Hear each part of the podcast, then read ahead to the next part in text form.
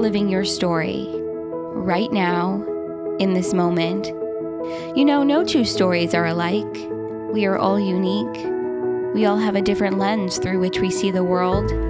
We all have something to contribute, to share, to be. That uniqueness takes courage.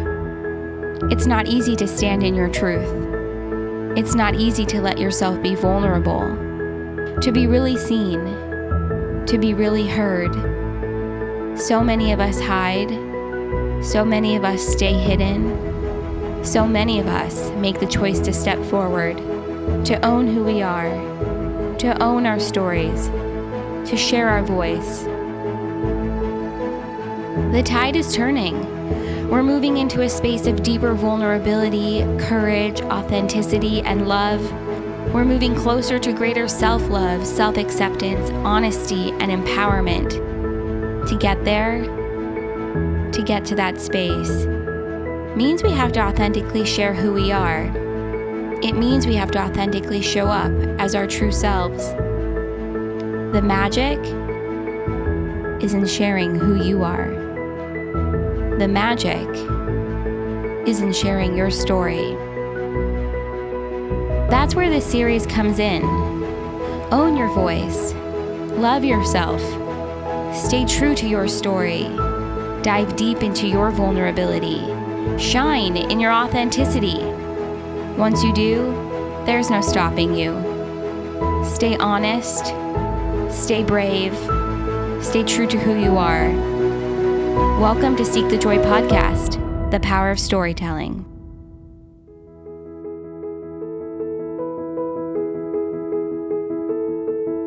My name is Jess Ronne, and this is my story. Oh God, no. Please, no, I whispered that late night in 2007, my legs numb from sitting motionless for far too long. I stared straight into the eyes of the young doctor as I replayed the events which had unraveled over the past few hours, trying to digest the news I had just heard. Earlier that evening, I had arrived at my dad's house for a short visit, and within five seconds of pulling into the driveway, I received a frantic call from my husband Jason. Jess, call 911, he gasped before the phone went dead. I arrived home to discover my husband laid out on a stretcher, moaning in inexplicable agony, grasping his head and forcing his palms deep into his skull as if to push the invisible pain out somehow. One of the paramedics pulled me aside to inform me that Jason must have known a seizure was about to occur because prior to losing all bodily control, he had secured the baby in her bouncy seat, put a movie on for the boys, called me, and then ceased until passing out.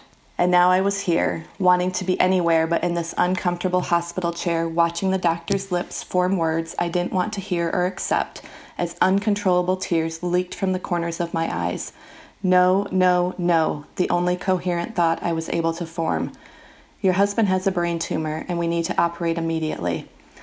Why was God allowing this to happen to our family? Jason, myself, and our three young children Caleb, a five year old, Lucas, three years old, with severe special needs, and Mabel, our six month old baby. We had a life to live.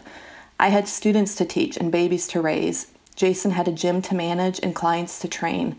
It wasn't fair that God left most people our age alone to raise their beautiful, healthy families in their pretty houses, lining the manicured developments and nicely landscaped lawns. And then there was us. Somehow, in the luck of the draw, we had the severely handicapped son, which we had made peace with three years earlier. And now this, now Jason diagnosed with a brain tumor? Why? What had I done? Had we sinned somehow? Why did my faith need to be tested? Christian singer Natalie Grant's hit song, I Will Not Be Moved, came to mind as I wallowed in the pain and the stark realization of what was to come. My life had definitely been like broken glass, and I had kept the score. My story really began at a routine 20 week prenatal checkup where I sat rigidly still as a specialist informed me that my unborn child had most likely suffered a stroke, which had caused an ext- extreme case of hydrocephalus. She continued explaining that I should begin preparing for a spontaneous abortion or, at worst, a child who would live only hours after birth. That unexpected prognosis brought forth an unrelenting faith and determination as I battled continuously in fervent prayer for my unborn child's life. On August 12, 2004, a little boy was carefully lifted out of my womb, and as he screamed a hearty cry of life, I wept, thanking God for his faithfulness. Today, Lucas is a thriving, joyful 13 year old who is surpassing every expectation ever made about his future. And here I was again, in the same hospital, sitting in a similar chair, as another specialist proceeded to inform me of how bleak the situation was with my husband's health. He outlined how the next few hours and days were going to look for our family. At that time, I felt like a brain tumor diagnosis meant certain death, and so I began to brainstorm, trying to figure out how I was going to manage three young children and a husband who needed brain surgery, chemo, radiation, treatments, and ultimately funeral arrangements. The surgery to remove the baseball sized tumor was a success, and we were surprised to learn that one of our options was to do nothing. The pathology report determined that it was a grade 2 tumor, which gave us the option to watch and wait with quarterly MRIs to determine whether or not the tumor had returned. But this option came with the admonishment to be prepared because when these tumors return, and they almost always do, they return with a vengeance. We laughed off this word of warning. Our faith was strong, God would take care of us. He surely wouldn't test our faith anymore. He could move on to someone else at this point. Early that spring, in the midst of our joy and elation over Jason's continued health, we found ourselves unexpectedly pregnant. We were excited and a little bit nervous to learn that we would be welcoming our fourth child to the Chrisman family in September 2009. And then the call from Jason one afternoon Jess, the tumor's back. I have to check myself into ER immediately. His voice was racked with annoyance that summer morning in 2009 as he relayed the results of the morning's quarterly MRI. The watch and wait option had bought us a little over a year before we had to readdress the elephant in the room. Jason had rebounded almost immediately post surgery in 2007, feeling like a new man with the tumor removed, returning to work and play with a new lease on life.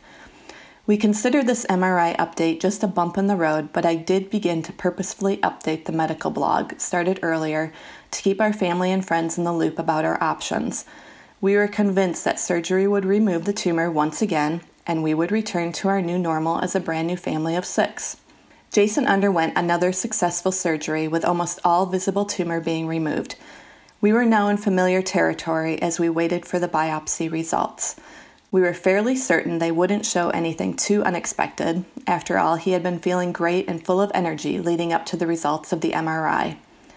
He quietly lay in the hospital bed recuperating, I sat in a chair next to his mom, slightly uncomfortable and extremely exhausted, being six months pregnant. I hadn't slept much in the past few days while staying with Jason in the hospital during the day and then returning home at night to check on the children.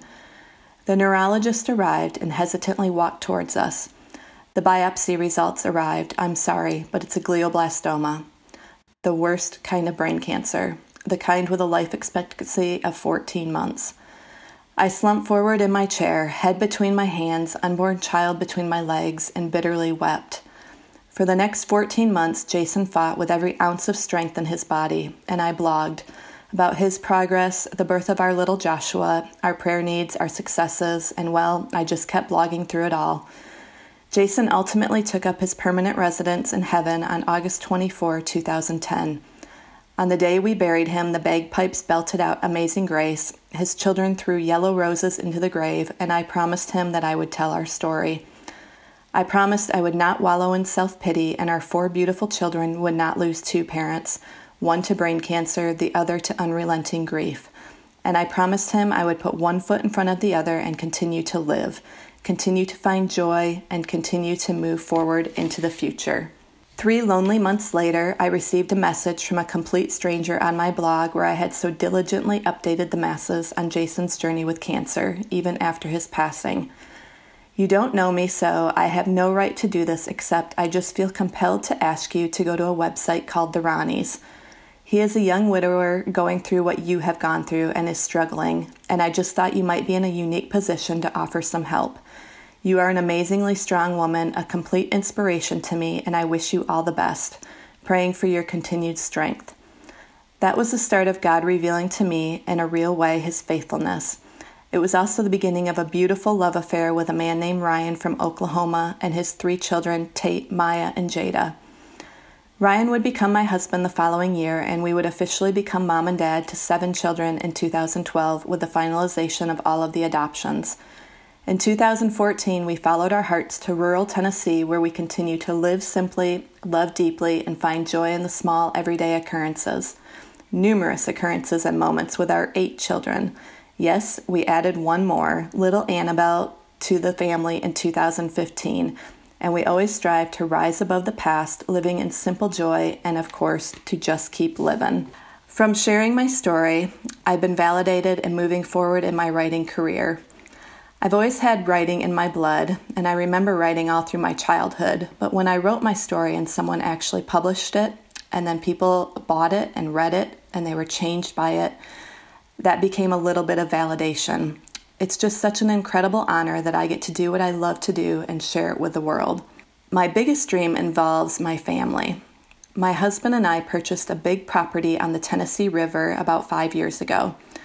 No one, had, no one had lived in this house for 15 years, and it was in need of total restoration, which we've accomplished slowly but surely. This house has a beautiful stone patio that overlooks the river. It was an addition that really sold me on the property. It's kind of out of the ordinary, but my dream involves this patio. I want to be old and gray with my husband Ryan out there on this patio with our kids as they grow and go off to college and get married and possibly have babies.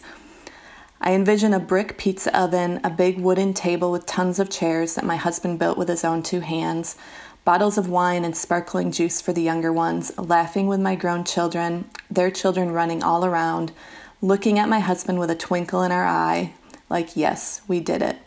We created a joyful legacy, and I guess part of this whole dream is health. I want to grow old and gray with my husband. I want my children to be healthy enough to visit us, and I want the joy of future genera- generations surrounding us. Thank you so much for listening to my story.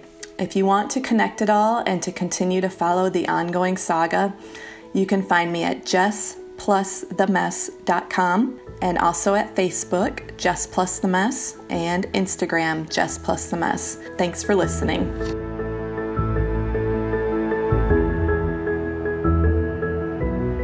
Allison Sutter is an author of self help and children's books and a preschool teacher. This is her story.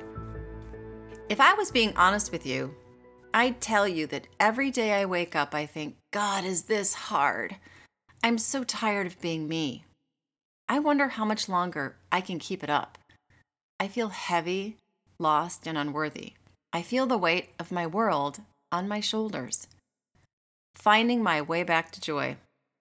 If I was being honest with you, I'd tell you that some days it's hard to find my way back to joy. Some days are clouded with fear, anger, and frustration, so much so that I can't see the forest through the trees. Some days I yell at my kids for no reason. I kick the wall just to feel a sliver of emotional relief. I feel sorry for myself that I feel so invisible. Finding my way back to joy. If I was being honest with you, I'd tell you that I know who I really am a source connected being of pure love, a consciousness that chose to become human for the amazing experience that it is, and that that is my truth. Even when my intellect tries to argue with me that it isn't who I really am, I know in my heart and soul that it is who I really am. Finding my way back to joy.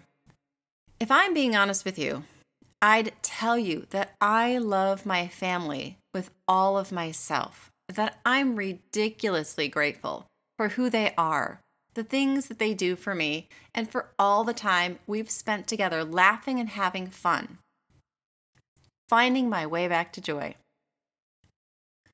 Almost every day of my life, I've struggled to find my way back to joy. I've lived with chronic anxiety and panic attacks since the age of 10 for 37 years. When I open my eyes to another day, I always ask myself, can I do this again today? Some days I feel okay. Some days I don't. Yet I continue on. The things that help me walk the path of joy are a great fitting pair of jeans that make me feel pretty a hot shower that helps me think, food that heals my body. Celery is my favorite. Going to work and feeling really good about the contributions that I've made. I'm a preschool teacher by day and a mom by night. there is a lot I can offer the little people of this world. I make dinner every night so that my family has one more excuse to gather together and talk. I ride my bike so I can feel the wind against my body. I sit in the warm sun so I can feel its radiance and the shade to feel its relief. I write so I can feel creative. Finding my way back to joy. When I was 11, my sister was admitted to a rehabilitation center for teen girls. She was 13, violent, and angry. She drank, she did drugs, she pushed people away. She ran away from home, she defied my parents, she lied to everyone. She hated herself more than anyone. She consumed my parents' time, energy, and resources with a vengeance. She seemed to hate me for just being me. She seemed to hate life for just being life.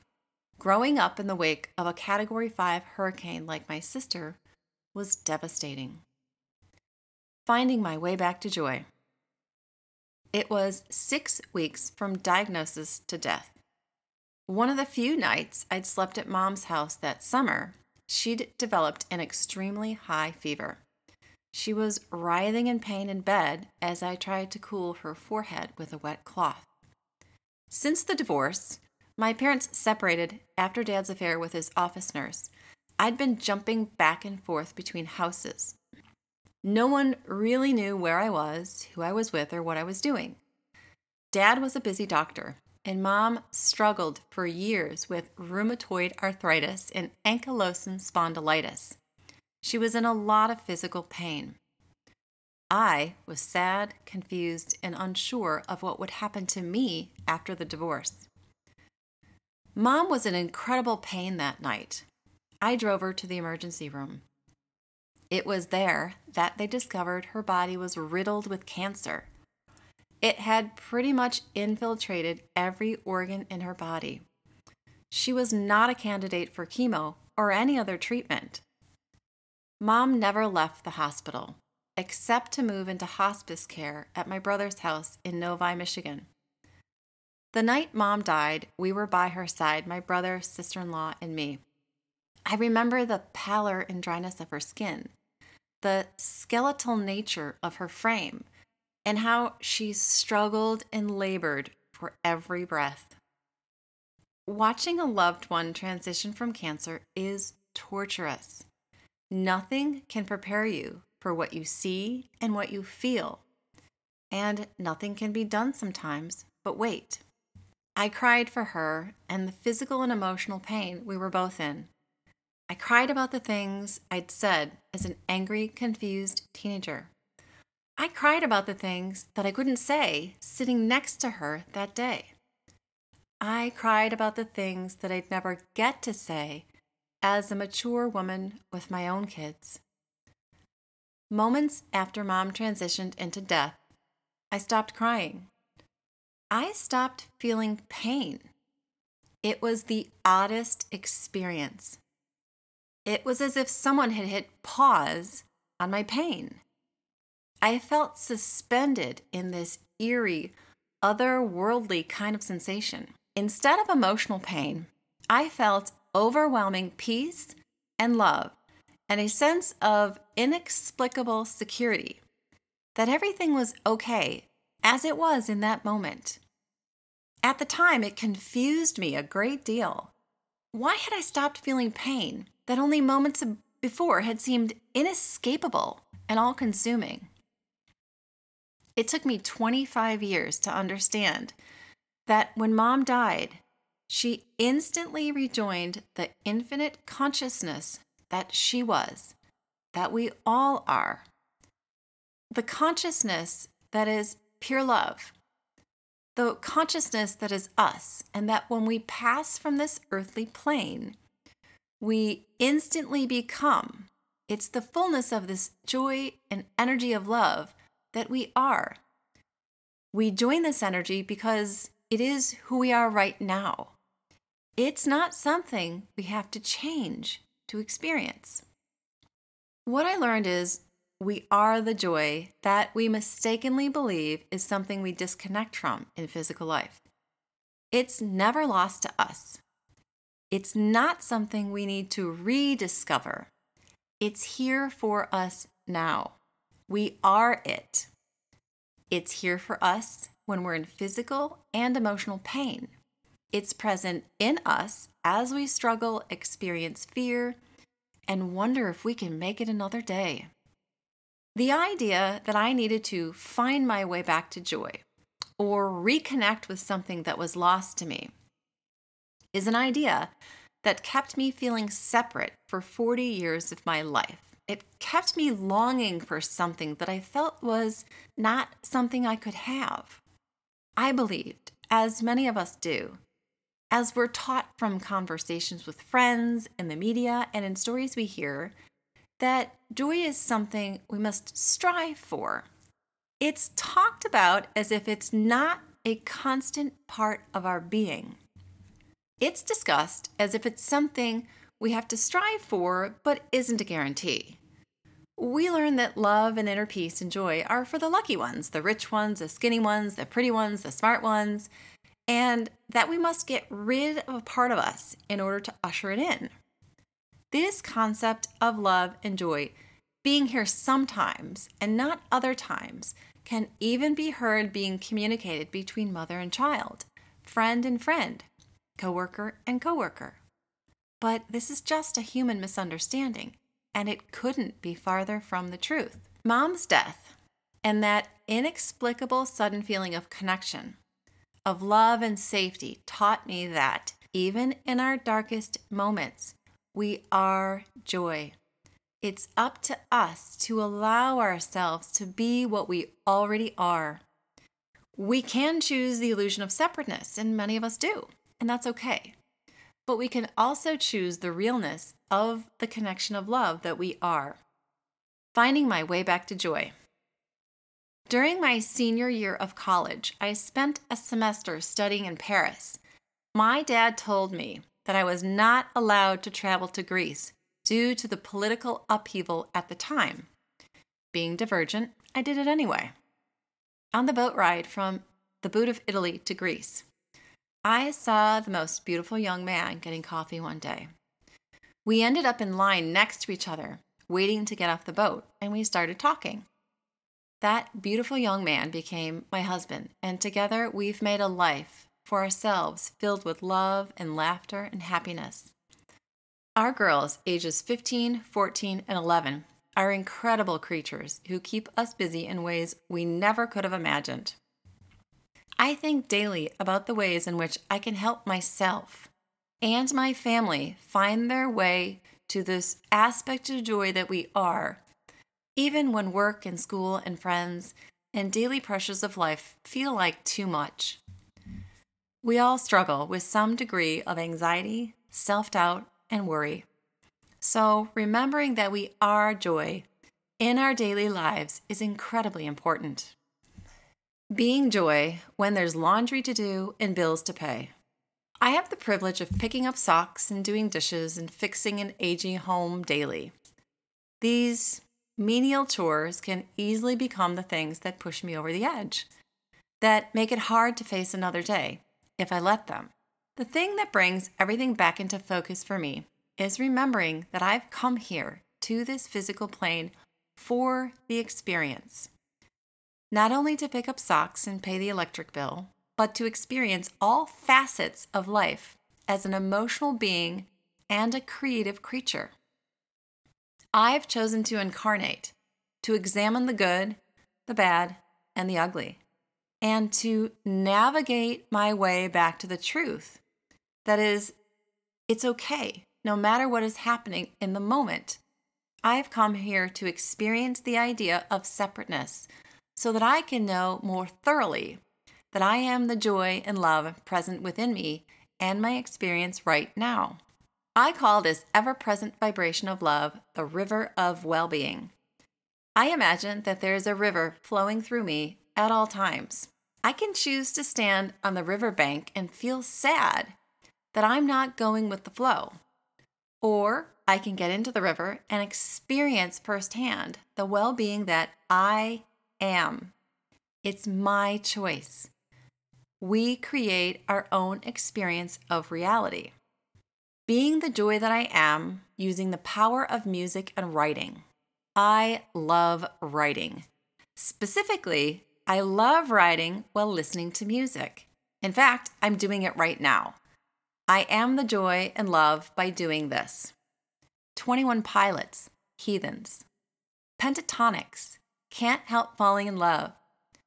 Sofia Karlberg, Viva la Vida Coldplay cover. If you listen to the Viva la Vida lyrics, you kind of get an understanding of the fact that humans have been experiencing hardship and disconnection since the beginning of time. It's just what we do, and it's okay. It's something we came here to experience. Being joy, experiencing disconnection, because it's all an illusion and we are love. Will I, as the human version of me, be in the vibration of love 24 7? Since I know intellectually that it is who I really am? Not a chance. And that's okay. I personally have learned that emotions are simply data feedback. They tell me when I'm disconnected and when I'm standing on the riverbank and outside of the river of well being, and when I'm in it, when I'm in the flow. There is incredible value in both these perspectives standing on the riverbank, feeling separate, and being in the river, being in the flow. All the hardships I've experienced in life, and all the evidence of love that I am experiencing right now are why I've chosen to be here in this time and space. They all have value. I hope that hearing my story, as I tell it to you today, is one that has encouraged you to join me, even if just a little bit, into your own river of well being that runs through you as you listen to this podcast.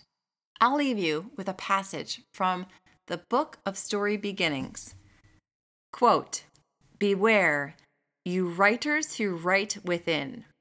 Be mindful of stories that you begin. For every story that has a beginning may have a middle and an end. Know this too before you write, though day must always lead to night. Not all beginnings make good tales. Some succeed, while others fail. Let this book its judgment lend on whether and how your beginnings end.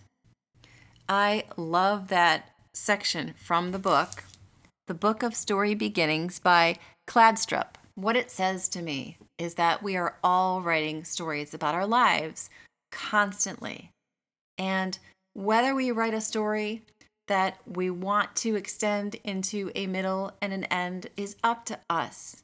And we get to choose the context, the flavor, the characters of every story that we begin. Thank you for listening. This is Seek the Joy podcast, the power of storytelling. Join us, share your story. For more information and to get involved, visit seekthejoypodcast.com. This series airs the third week of every month, and make sure to join us for Seek the Joy Tuesday. Until then, thank you for your honesty. Thank you for your bravery. Thank you for your joy. Thank you for being here, and thank you for listening.